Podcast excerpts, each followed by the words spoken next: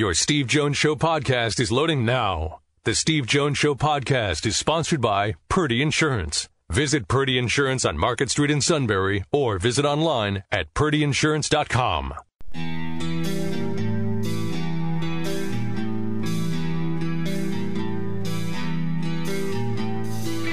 Sports talk where your voice counts. This is the Steve Jones Show on News Radio 1070 WKOK. Now from the Sunbury Motor Studio, here's Steve Jones. Today's show brought to you by Purdy Insurance, Market Street in Sunbury.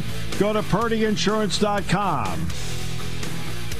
Auto, home, life, business, boat, motorcycle, a wide variety of insurance needs. They cover it all.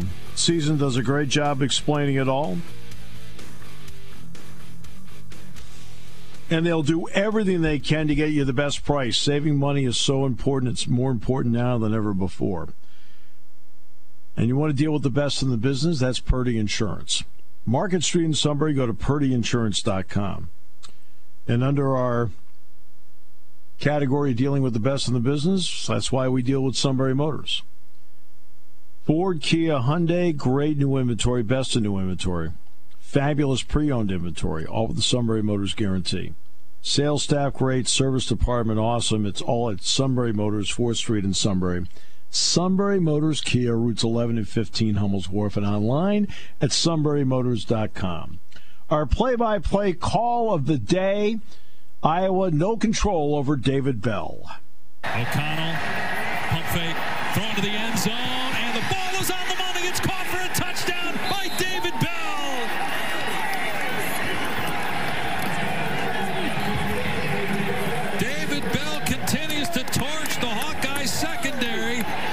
The Boilermakers lead 23-7.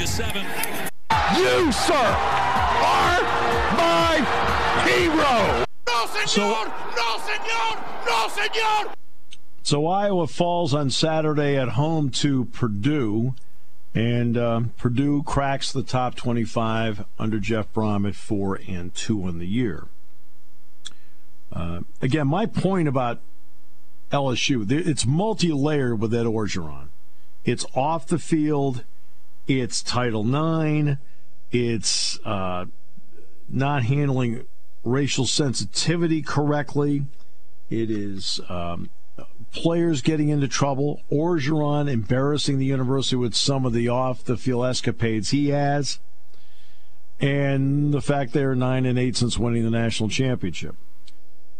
So all that means he'll coach the rest of the year, and he is then going to be searching for a new job. And my point is this. I know Penn State will play them next month in Florida. And I would say I will not be doing this. There are only two basketball games I won't be doing, and that's because this tournament's opposite the football game at Michigan State. So I'll be in East Lansing that night. Somebody had to explain to me why Will Wade still has a job. Anytime part of your biography starts with this paragraph, FBI wiretap show, oh boy. And you still have a job? Really? Wowzer. Amazing. All right, Steelers won last night. In overtime, beat the Seattle Seahawks. Not pretty, but guess what? They don't do style points in the NFL, and we're joined by our good friend Chris Mack. Great to have you with us, sir. Last night's game was interesting, maybe too interesting. So it's not like watching a Ravens game where you feel like they're steamrolling people and just getting better every week. Are the Steelers getting better every week, or is it hard to tell? It's man, I you know what's crazy about this team is that after everything we've seen from them through the first 6 weeks. It was a much more circuitous route to get there, but I feel like they've wound up exactly where I expected them to be after the first 6 weeks. Okay, 3-3 going into the bye. It just, admittedly, they did not arrive there the way we thought they would. All right, let's start with the running part of it. I know NBC spent a lot of time talking about Harris over and over and over again about how he's changed everything, blah, blah, blah, and he's still averaging 2.8 yards a carry. I mean, where is this thing? Well, I think he has improved individually, even if the numbers don't necessarily bear it out. The offensive line has definitely taken some baby steps in the right direction over the last 3 to 4 weeks. It's just it's going to take, I think, a total commitment to the run game, which, to be honest, other than some moments late third quarter, early fourth quarter last night, it felt like they did have that commitment to the run game, that even if it was a day where the box was going to be stacked and they knew they weren't going to do better than 3.5 yards a carry, which they didn't. I think they ended up at about 3.4, at least on Harris's carry. They did. They stayed with it, which is important, because they are not going to win. Last night was an anomaly in that they are not going to win many games with Ben Roethlisberger throwing the ball 40 times or more a week. It's not the prescription for their offense anymore. So even on a week where it feels like they're running through mud a little bit, as it felt like last night, they've got to stay committed to that run game. All right. Obviously, without Juju Smith-Schuster, who becomes a prime target in all this? Fryermuth got targeted as a secondary guy when Ben needed him, but who do you think's the game breaker in this group?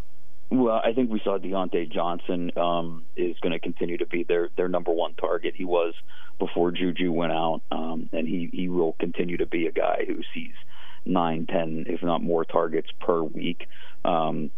It's still interesting to me that he and Roethlisberger, despite their time together, still have at least once a week a miscommunication, and there was one last night. There was one, several with Chase Claypool last night. It feels like Roethlisberger, and I know we're supposed to err on the side of the veteran quarterback in those situations and say, well, yeah, he's probably the one that knows where the receiver's supposed to be. They're probably running the wrong route, but it's interesting to me that he continues to have those miscommunication issues with guys that he's worked with for a while, in the case of Johnson and Claypool. So I don't know what accounts for that, what's going on there. I mean, there are definitely times you can tell with Roethlisberger when his throws are off, right? But then to also still have those issues where he and the receivers are not on the same page is something very, very strange for a veteran quarterback to have that happening with guys that he's worked with for a while now. Yeah, no question. What did you think of the defense last night? Geno Smith has always struggled in this league, and he struggled early in this game. But then as the game went, he got a little bit better. What do you think of the defense? Well, what I noticed anyway was that in the second half, especially that first drive of the third quarter, Seattle ran away from Cam Hayward, and they doubled up on. I mean, they doubled up on the other side in the other direction, and it worked. This defense has not lived up to the expectations, I think, that people have for it overall here in Pittsburgh. And the expectations are, this has the capabilities when you look at the roster being littered with first-round picks, all the resources that have gone into it, both trading up in drafts, trading picks, trading first-round picks for guys. It hasn't lived up to those expectations on the whole. Sure, T.J. Watt, arguably the best player in football when he's on, as he was last night. He was on last night. I don't think, to be honest with you, Chris, I don't think he's been very good till last night. And I thought last night he was terrific. Yeah, he's. I mean, they don't win that game last night without T.J. Watt. No doubt, no question. And that's why you sign a guy like him to that contract. Cam Hayward, somehow at his age, continues to, it feels like, get better. I think he's been the best defensive player they've had all year, not Watt. He's certainly been the most consistent, Steve. Yep. I'd agree with you in that regard. Absolutely. You can count on Cam Hayward being there every single week, which is really impressive when you think about Stephon Tuitt and Tyson Alualu both being out for most of the year.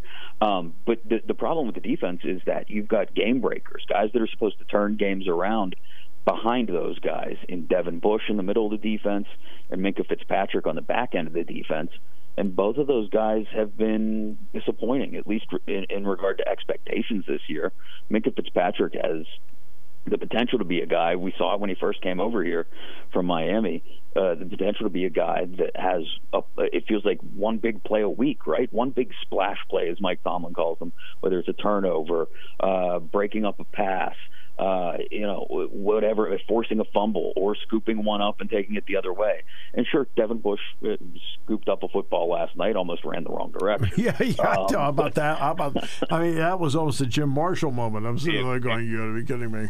It was, which would oh my gosh. But I mean, those guys have to continue to show up every single week and have a big play in them every single week, and they just haven't yet. And it's for a guy that they traded up 10 spots to get in Devin Bush's case, and a guy who they traded a first round pick for in Minkah Fitzpatrick's case, they haven't lived up to those expectations yet this year. It's interesting because I know that there was a game earlier this year where they had at least 10,000 to 15,000 no-shows. It looked like it was pretty full last night. Has that been a concern around town that there have been more no-shows than usual at Heinz Field? You know, it was interesting. There was about 8,000, I want to say, last night. The number I saw was 60,000 actually attended. So It's come down a little bit from early in the year. But I try not to blame that so much on the team and the way they've played until we see that happen consistently throughout the year. I think there are people that are just still wary about getting out for their own reasons. I agree with that. That's an excellent point. I agree with that. And so, you know, it's something to keep an eye on, though. You know, if they should take a turn for the worse again, especially when the schedule gets daunting later in the year, you know, and the weather turns worse, you know, are people still showing up when it's, you know, 28 degrees and sleet and you know, the games don't mean as much anymore? Yeah, I know. I was sitting out at my grandson's flag football game yesterday. I'm like, this is loyalty. This is love, right? This is love. I love the little guy. All right. Just hanging there. All right. The offensive line is obviously a work in progress. Does Zach Banner have the potential, not to make it great or awesome and incredible, but at least to make it a little bit better? I think he does. I mean, he's got the potential to step in, I think, and give them a little bit more in the run game than they're currently getting. Although Dan Moore Jr., that's been a little bit more his strength, if you want to call it that, than pass blocking, or at least it was last night. The problem is, one guy is not going to fix it. I was surprised that Banner got activated off of IR, but then wasn't dressed and used as an extra tackle, an extra blocker last night. But their problems on the offensive line are more than inserting one guy here or there. It's just a matter of growth and maturity. And with two rookies starting, it's a second-year guy who hasn't really, I think, blossomed quite the way we all expected him to, and Kevin Dotson at left guard. There's just it's going to take time for this offensive line, and even that may not be enough. You know, that's just time any young offensive lineman needs just to feel comfortable. Well, once they feel comfortable, then that's great, but they've also got to be good once they feel comfortable, live up to the expectations. Chris, what's been the opinion of Matt Canada? I mean, he can only work with what he has, but what's been the opinion of him so far? You know, I think most people have tended to err on the side of wondering why Ben Roethlisberger has not fully embraced the offense as much as we were given signals in the preseason that he might. Canada's been given a pretty fair benefit of the doubt to this point. But then you see the start of last night's game, and you know who's coming up with those first 10 to 15 plays, those scripted plays. Those once they got past that point, the offense they had their fair share of moments last night where you looked at them and said, okay, maybe there's something here. But the first 10 to 15 plays, they were terrible. Which is the script. Right, and that's been the problem here for going on 2 or 3 years now, even going back to 2019 when Roethlisberger was out. Those first 10 to 15 plays, and that wasn't Matt Canada certainly, but it makes you wonder, you know, it was a big deal here the last couple of weeks when they scored on opening drives or scored in first quarters because they hadn't done it so often in the last year and a half. Even when they were going 11-0 last year, they weren't scoring a lot in the first quarter or on their opening drive. So it's something to keep an eye on because, you know, look, I don't think we're getting the full Matt Canada experience because Ben Roethlisberger can only do so much of what Matt Canada would typically ask of his quarterback. But if he should continue, I think he's got a free pass through this season. But if the offense should continue to struggle and not show some signs of growth, then it's going to be the benefit of the doubt won't be as strong next year for Matt Canada. All right, so the bye week. How do you feel about the timing of the bye week? I think it's good in that, you know, they're at the very least going to catch what looks like a banged-up Cleveland Browns team coming out of the bye. Kareem Hunt, by the way, to the fans is out. So, I mean, that's one thing. I do think it gives them an opportunity to maybe fine-tune some things offensively. If they're going to commit to the run game, find some things that work. I would have probably preferred another game or two before they hit that point because it is a very early bye, and with a 39-year-old quarterback, I worry that with 11 straight games to wrap up the year, he could really start to show some wear on the tires when we get to late December, early January, those last three or four games, which are already against stiff competition. Right. No, there's no question. I mean, that's going to be an issue moving forward for them along the way. Do you feel like – it's a really odd question, but in a lot of ways this is a patchwork season? Yeah, I mean, it should have been the first of a rebuild, if you want to call it that.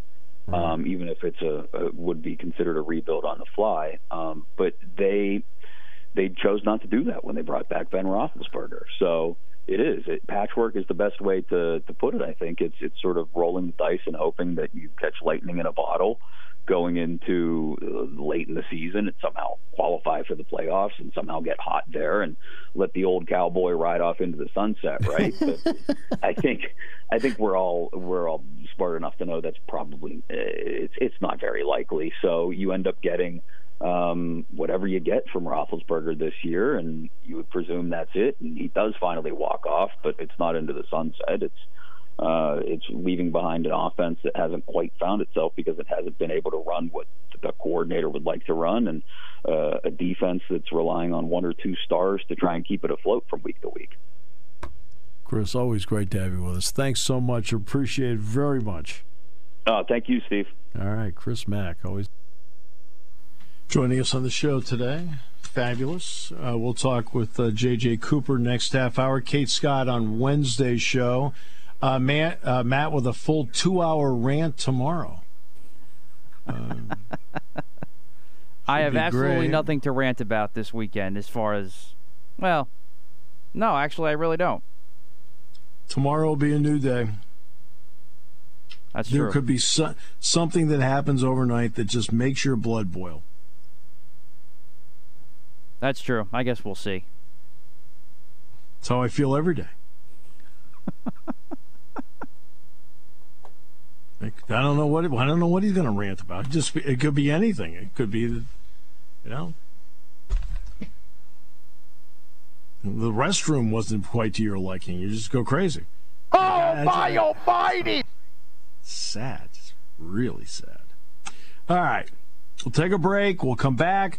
I've got to mention Nick Rolovich at some point before the show is over with. We're kind of waiting on his status at Washington State. This is the day that the state of Washington mandate goes into effect, and he's been waiting to see, and he doesn't know yet about whether his religious exemption request has been accepted or not, and he could lose his job over it, and it could be as early as today. Now, remember, it's only 1:24 in the afternoon in Pullman. And it's only 1:24 in the afternoon in Olympia. It's the state capital, just in case the suit wasn't sure. Here on News Radio 1070 WKOK.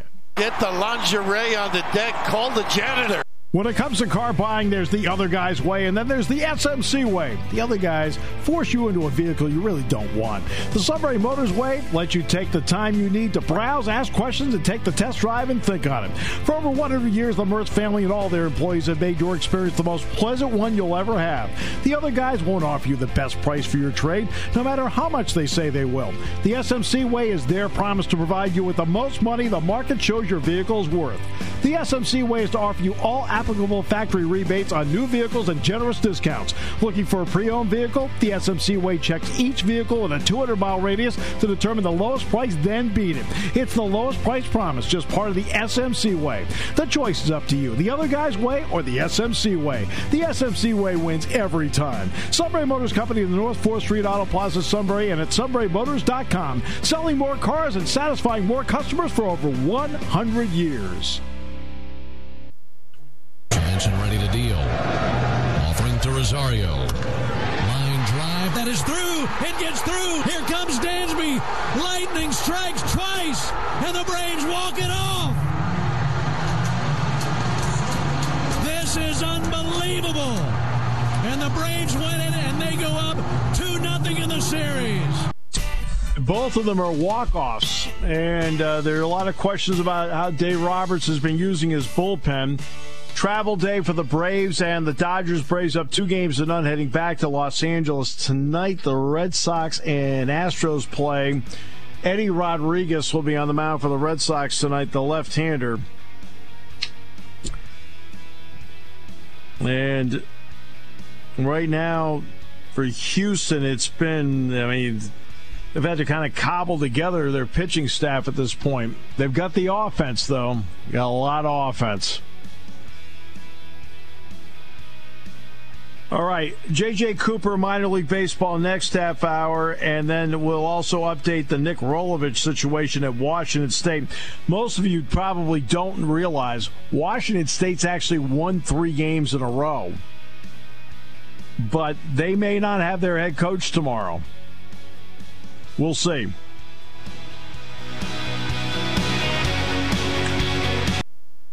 Taking your calls at 800-795-9565. This is the Steve Jones Show on News Radio 1070 WKOK. Now from the Sunbury Motor Studio, here's Steve Jones. Today's show brought to you by Purdy Insurance, Market Street in Sunbury. Go to purdyinsurance.com. Auto, home, life, business, boat, motorcycle, whatever your insurance needs may be. They'll take care of it, make sure you're fully insured, get you the best price, because they'll price shop for you whenever they can.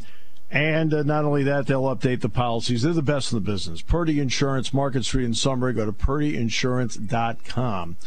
And we're in the Sunbury Motors Studio, Sunbury Motors, 4th Street in Sunbury, Sunbury Motors, Kia, Routes 11 and 15, Hummels Wharf, online at sunburymotors.com.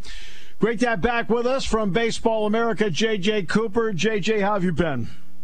Good. How are you?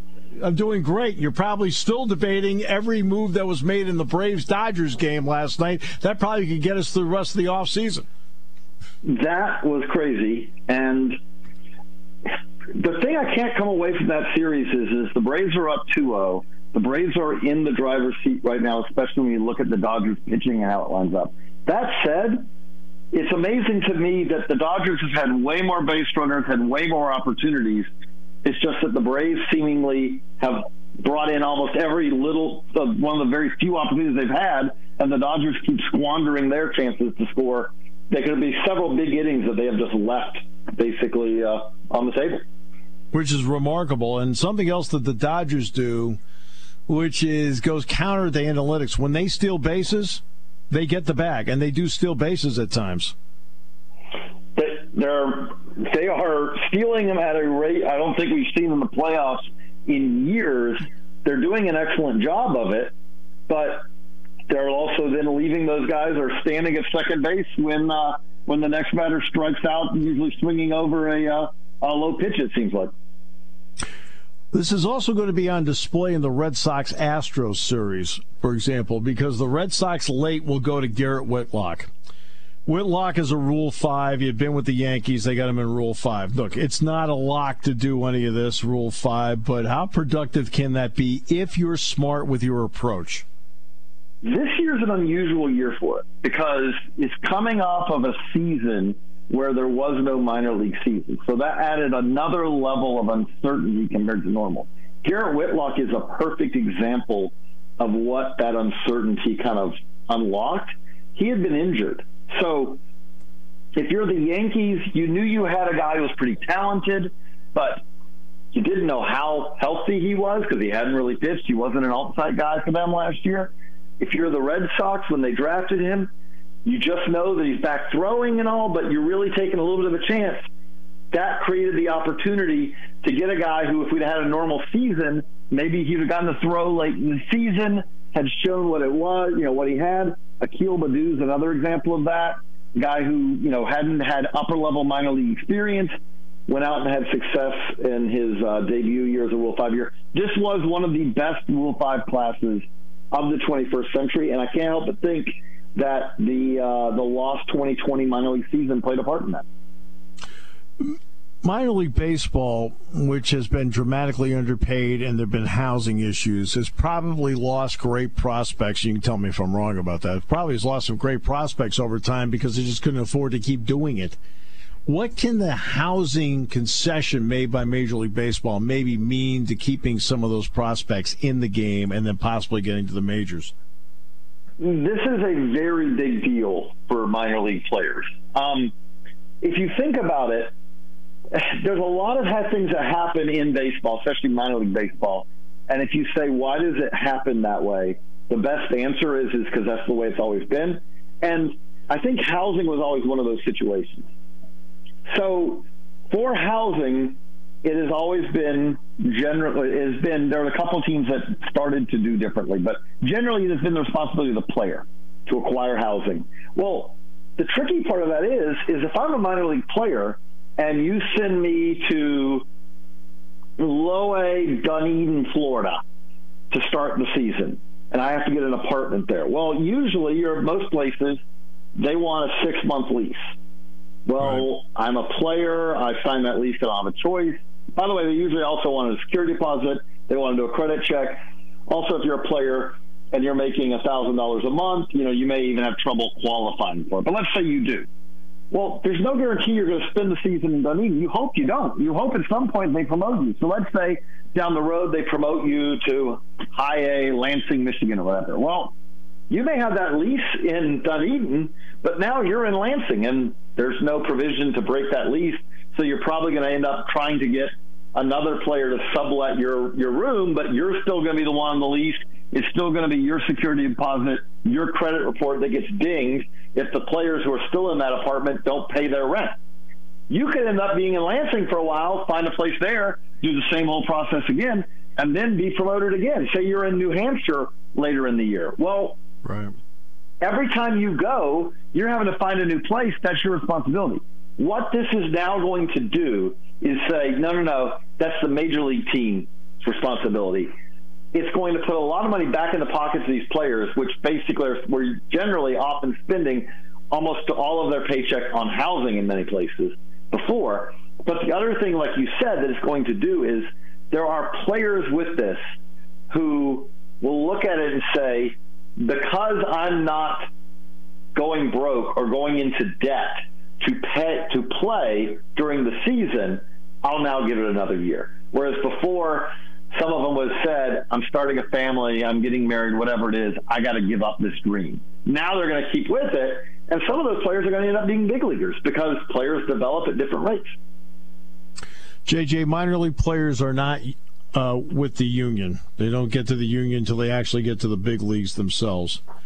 On November 30th, we all know that they're going to hit the impasse on Major League Baseball. The collective bargaining agreement will run out. If there is a lockout, would minor league players be locked out, or would the minor leagues still be allowed to play? No, they still play. If you go back to the '90s, there was when we had the lockout in '94, '95, minor leagues just rolled on because they're not part of the union, so they're not affected by, in that case, what goes on at the major league level, with the exception of players who are on the major league 40-man roster. So there would be some minor leaguers affected, but the vast majority of them, no. They just keep playing as before. Exactly. Okay. I knew the answer, but I'd rather have you confirm it. Next, the Atlantic League experimented, and, of course, they're not officially associated with Major League Baseball, but they're partner. They've got an office in Park Avenue, the whole deal. So in the last month of the season, I guess they moved the mound back to 61 feet 6 inches. The bases are bigger and a robo-ump. Any word on how they felt those experiments went? Now, let me say, they've had robo-umps now going back to 2019 at the Atlantic League. So that was big, been keeping that going for a while. The moving the mound back, though, was new. It did make a big difference. I don't think we will see that go forward much because it didn't make that much of a difference. Why make such a massive change, cause all this uproar, if you don't see a whole lot of impact from it? But I will say this for that. That's a utility. I'm sure that some people hear that and go, how stupid was it? They did it and nothing really changed. But I've been hearing from fans and others for years saying, you know what we need to do? We need to move back the mound. Pitchers throw harder now, so we need to move it back. Well, now we can say, you know what? They tried that. It didn't make a whole lot of difference. Yeah, pitches did take a little longer to get to the home plate from 61 and a half feet. At the same time, breaking balls broke a little bit more. Because of that, it kind of seems like it all came out in the wash. Hitters had no much more advantage of hitting versus pitchers than they did at 60 feet 6 inches. If that's the case, then that's an experiment that we probably shelved. Other experiments, bigger bases that they've done, that's probably going to stick around. Because why? It doesn't make a big impact. It doesn't make a whole lot of difference, but it does offer a slight amount of injury help. Because, especially at first base, now there's more room for a first baseman to put their foot while a base runner running down the line is going to put their foot on the base. You hopefully avoid a little bit of collisions, a little bit of tripping incidents, things like that. So it's one of those minor changes that I will tell you, I've been at games with the bigger bases. If a fan can spot it, they are a really astute fan because you really just don't notice the difference. Wilmer Flores check swing to end the Giants-Dodgers wild card game. You and I both know it's a check swing. It's the definition of one. It's the wrong call, regardless. Robo-ump doesn't pick that up. It would have called it a ball. How do they feel about robo-ump at the Major League level? The umpires union's against it, but how do they feel about it? Well, okay, one thing is the robo-umps right now, as it stands, that would still be the umpire's call. The robo-umps only call the strike zone itself.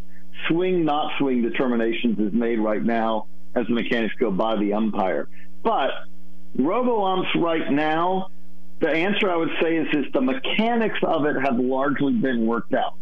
I've been at games in 2019 and in 2021 that were using robo-umps in the Atlantic League in 2019, in the minor leagues, in the Low-A Southeast League in 2021. It's subtle to where you barely notice the difference. The umpire, the home plate umpire, has an earpiece.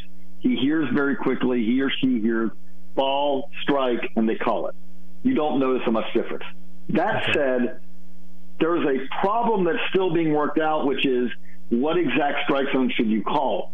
The problem we've seen is, and we've used this right now in the lower levels of the minors, the strike zone that an umpire calls varies based on situation. That's not an altogether bad thing. If a game's 10-2, the umpire will make a bigger strike zone so we don't stay there all night watching guys walk, right? If a guy doesn't have it and the game's out of hand, they're going to have a bigger strike zone. The robo-umps don't know that. The robo-ump looks at it and says, that's a ball. And so the game's 10-2, the bases are loaded, it calls ball one, ball two, ball three, ball four. But those are things that you actually, if you wanted to program, you could. You could say, if a team is down by 10 runs or more, make the strike zone bigger. There are things you could do. I just don't know if anyone wants to really actually write down some of these unwritten rules that have been part of the game. I know we had a limited time with you. I appreciate the time we always have with you, J.J. It's always a pleasure. Thank you. Thank you. All right, J.J. Cooper, Baseball America. We'll come back. We'll update the Nick Rolovich situation at Washington State in a moment. It's brought to you by Purdy Insurance on News Radio 1070 WKOK. The weather is getting cooler and the leaves are changing in Central PA. Hi, this is Susan from Purdy Insurance. If your current agent is falling short, it's time to give Purdy Insurance a call. We're a local, family-owned independent agency ready to find the right insurance to fit your needs. You can call us at 570-286-5855, stop in our office on Market Street in Sunbury, or head to our website at purdyinsurance.com to find out what we can do for you. All right, so let's get to, I mean, it hasn't been resolved yet, but at least to our knowledge, Nick Rolovich is the head football coach at Washington State.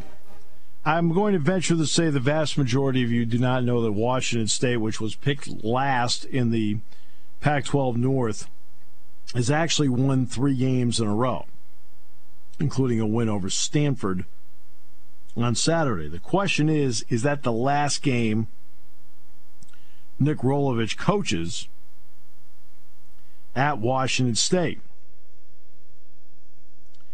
And the reason is vaccination status.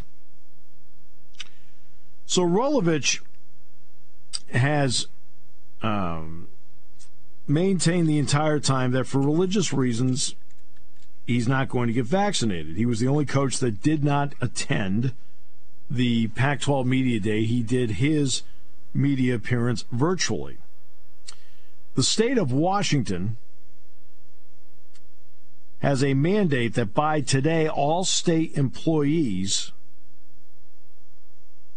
must be vaccinated unless there is an exemption.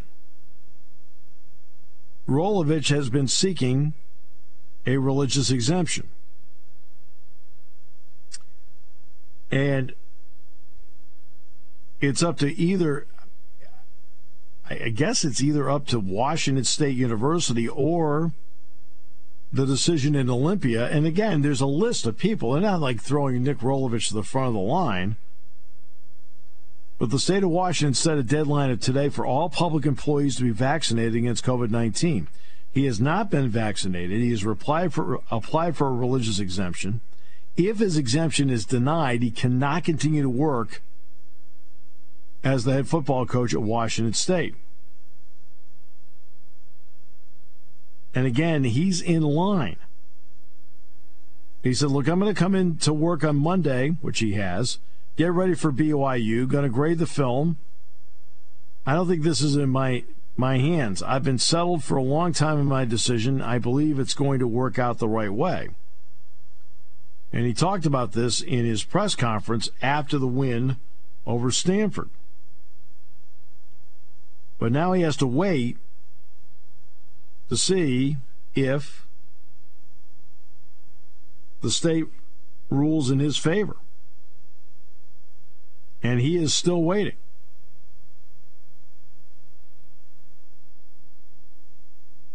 So he's in limbo right now.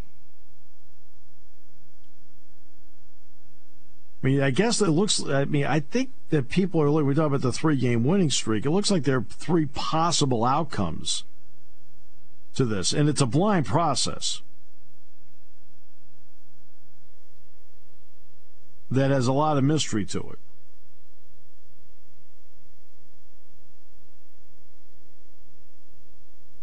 it. And he says he's not going to change his mind about this, because if he were to change his mind, he'd still say, for example, they said, look, you have to or you're out, and he changes his mind. He says, okay, I'm just going to go down to a center and get vaccinated today. He still would have to wait 14 days.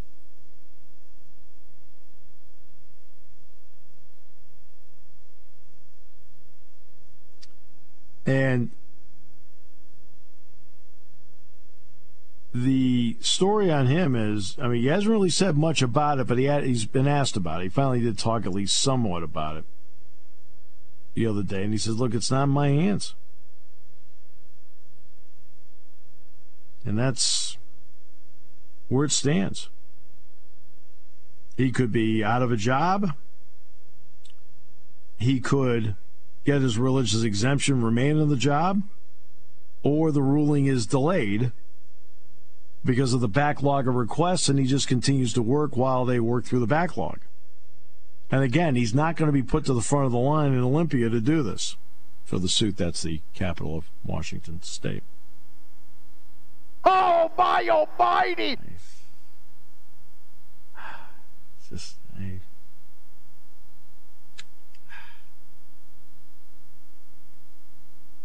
I give him credit. He reminds me I have to explain certain things. Yes.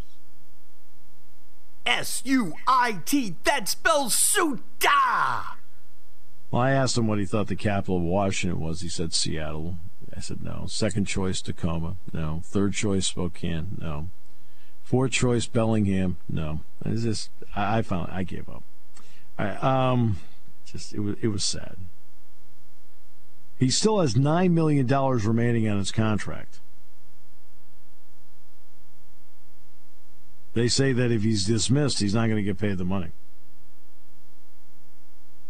And now, the process in all this, I know you're going to be shocked by this, is blind. I know you're shocked. The government's involved, so it's blind. It's being done through, again, you'll be shocked, a committee. They will not know whose name it is. They'll just go through it and do it. And I know this will shock you even more, that the appeals process is, quote, nebulous. I know you're shocked by all of this when it comes to this, okay?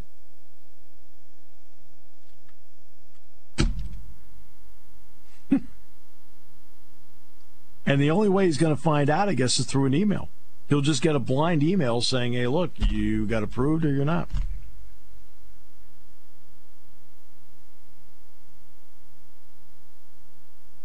So that is the story on the head football coach at Washington State. But they're actually fighting for the Pac-12 Northern Division Championship with Oregon and Utah.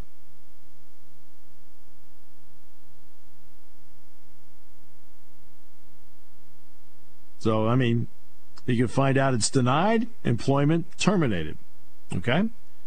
He could find out accommodation accepted, he continues to move on. Or it gets delayed because of a backlog of requests. So that's where he is. And he's not changing.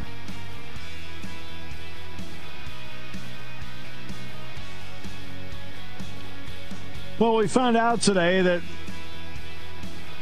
Matt had his big bash down at Ron Jaworski's place. Oh, yeah. Jaws was a no-show. Shocking. Unfortunately. Hey, what do you expect? Hey, I even asked just to be sure. No-show. I could have told you that. NS, no-show. Beautiful place, though. It better be.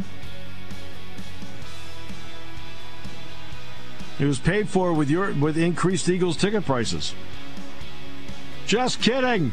It's your guy. Yeah. Even you are not an Eagles fan now.